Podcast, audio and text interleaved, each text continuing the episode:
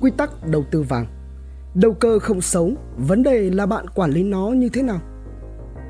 John Arnold là một thiên tài đầu cơ trong lĩnh vực năng lượng đã kiếm được hàng tỷ đô la Mỹ nhờ tuân thủ một cách nghiêm túc chiến lược đầu tư của mình.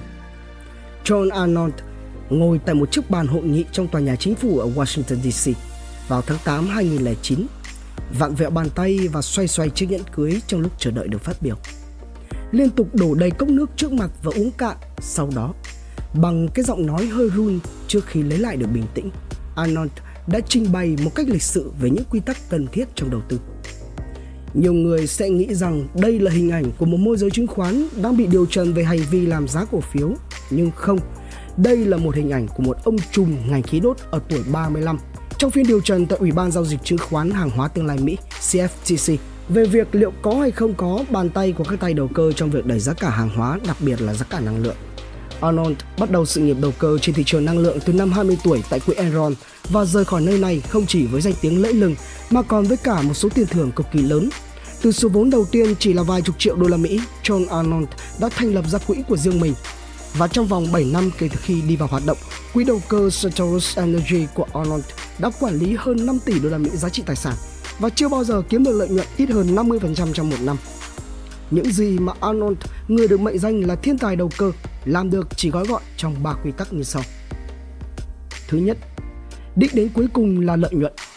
Trên thị trường có nhiều trường phái đầu tư, có những người tôn thờ trường phái đầu tư giá trị, có những người lại đầu tư theo thông tin hoặc là có những người đầu tư theo biến động ngắn hạn.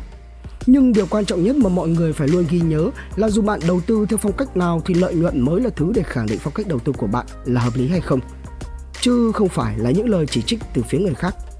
Nhiều nhà đầu tư đã chỉ trích Arnold là nguyên nhân khiến cho giá các sản phẩm khí đốt bị đẩy lên quá cao.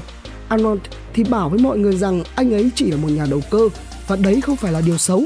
Có thể gọi Arnold bằng cái tên gọi gì cũng được, nhưng không ai có thể kiếm được lợi nhiều hơn Arnold trên sàn giao dịch khí đốt trong giai đoạn trước năm 2010. 2. Tuân thủ kỷ luật Các tay thợ săn cũng đã quá quen với phong cách của Arnold, cũng đã thừa nhận anh có phong thái điềm tĩnh và tính kỷ luật cao. Chính điều này đã giúp cho anh không bị chệch hướng khỏi mục tiêu khi hầu như cả thị trường đều đi theo hướng ngược lại so với dự đoán của anh. Năm 2006, Amaranth, quỹ đầu cơ năng lượng 9 tỷ đô la Mỹ tại Greenwich, bang Connecticut đã đánh cược rằng khí đốt sẽ tăng cao vào mùa đông khi cho rằng thời điểm khắc nghiệt sẽ đẩy nhu cầu sử dụng khí đốt gia tăng. Quỹ đầu cơ của trader thiên tài Brian Hunter khi đó là một trong những thế lực lớn trên thị trường năng lượng. Những động thái của Amaranth luôn được những quỹ đầu cơ khác theo dõi. Tuy nhiên, bằng những phân tích của chính mình, Arnold khi đó đã đi ngược lại số đông khi thực hiện các hợp đồng khí đốt mà sẽ mang lại lợi nhuận nếu như giá giảm hơn nữa. Kết quả là giá khí đốt đã không tăng như dự đoán của số đông thị trường. Trong khi những trader khác hoảng loạn thì Arnold vẫn hết sức bình tĩnh và kiên nhẫn, chờ đến thời điểm chín muồi và sau đó thì chấp cơ hội thu lời. Santoros đã tạo ra được tỷ suất lợi nhuận 200% vào mùa thu năm đó, trong khi Amaranth của trader thiên tài Brian Hunter đã phải chi tới 3 tỷ đô la Mỹ vào thời điểm đó do thua lỗ trong các hợp đồng swap. Santoros đã kiếm được gần 1 tỷ đô la Mỹ, từ đó đẩy tỷ suất lợi nhuận cả năm 2006 của quỹ lên tới 317%. Ngoài Amaranth, một quỹ đầu cơ khí đốt khác kỳ cựu có tên là Mother Rock cũng thua trong canh bạc này. Lời khuyên ở đây đó là khi mà bạn đã tin tưởng vào những dự đoán của mình thì hãy tiếp tục kiên định với điều đó. Việc thay đổi không chỉ khiến cho chiến lược đầu tư bị sai lệch so với ban đầu, mà sẽ khiến cho bạn dễ bị lung lay hơn vào những lần đầu tư sau. Không phải ngẫu nhiên, mà kỷ luật thường là một trong những tiêu chí hàng đầu với một nhà đầu tư thành công. 3. Chỉ tập trung vào các cơ hội lớn nhất. Arnold có trí tuệ của một nhà kinh tế và kinh nghiệm của một nhà doanh nhân trong ngành năng lượng. Bên cạnh đó, anh còn hết sức kinh nhẫn và tính toán vô cùng tỉ mỉ nên có thể kiếm được lợi nhuận từ những tình cảnh thảm họa nhất. Lý thuyết mà thiên tài đầu cơ này áp dụng là cố gắng mua nhiều thứ bất cứ khi nào mà chúng được giao dịch dưới mức giá hợp lý theo phân tích của Arnold và bán khi mà nhìn nhận rằng đường cong kỳ hạn đang ở mức cao hơn ngưỡng giá hợp lý. Và một trong những đặc điểm quan trọng của Arnold là thay vì việc đầu tư liên tục thì vị thiên tài đầu cơ này chỉ đầu tư 1 đến 2 thương vụ mỗi năm nhưng với quy mô đầu tư rất lớn. Ban đầu thì anh chỉ tham gia vào các hợp đồng mua bán khí đốt vật chất, nhưng sau đó đạo luật hiện đại hóa hàng hóa tương lai được Quốc hội Mỹ thông qua vào năm 2000 đã cho phép các hợp đồng khí đốt được trao đổi với số lượng lớn, tạo ra một cơn sốt trong giao dịch khí đốt qua bản điện tử.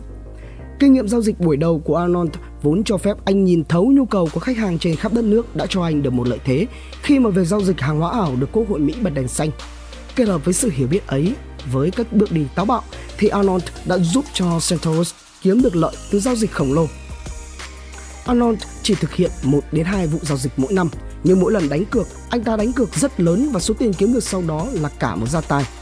Đây là lời của một người thân cận với quỹ Centros tiết lộ. Đó là một chiến lược cực lớn nhưng cũng là một chiến lược mạo hiểm. Lê Hằng, Chí Đức Trẻ, Cà phê F, Độc đáo TV tổng hợp và đưa tin.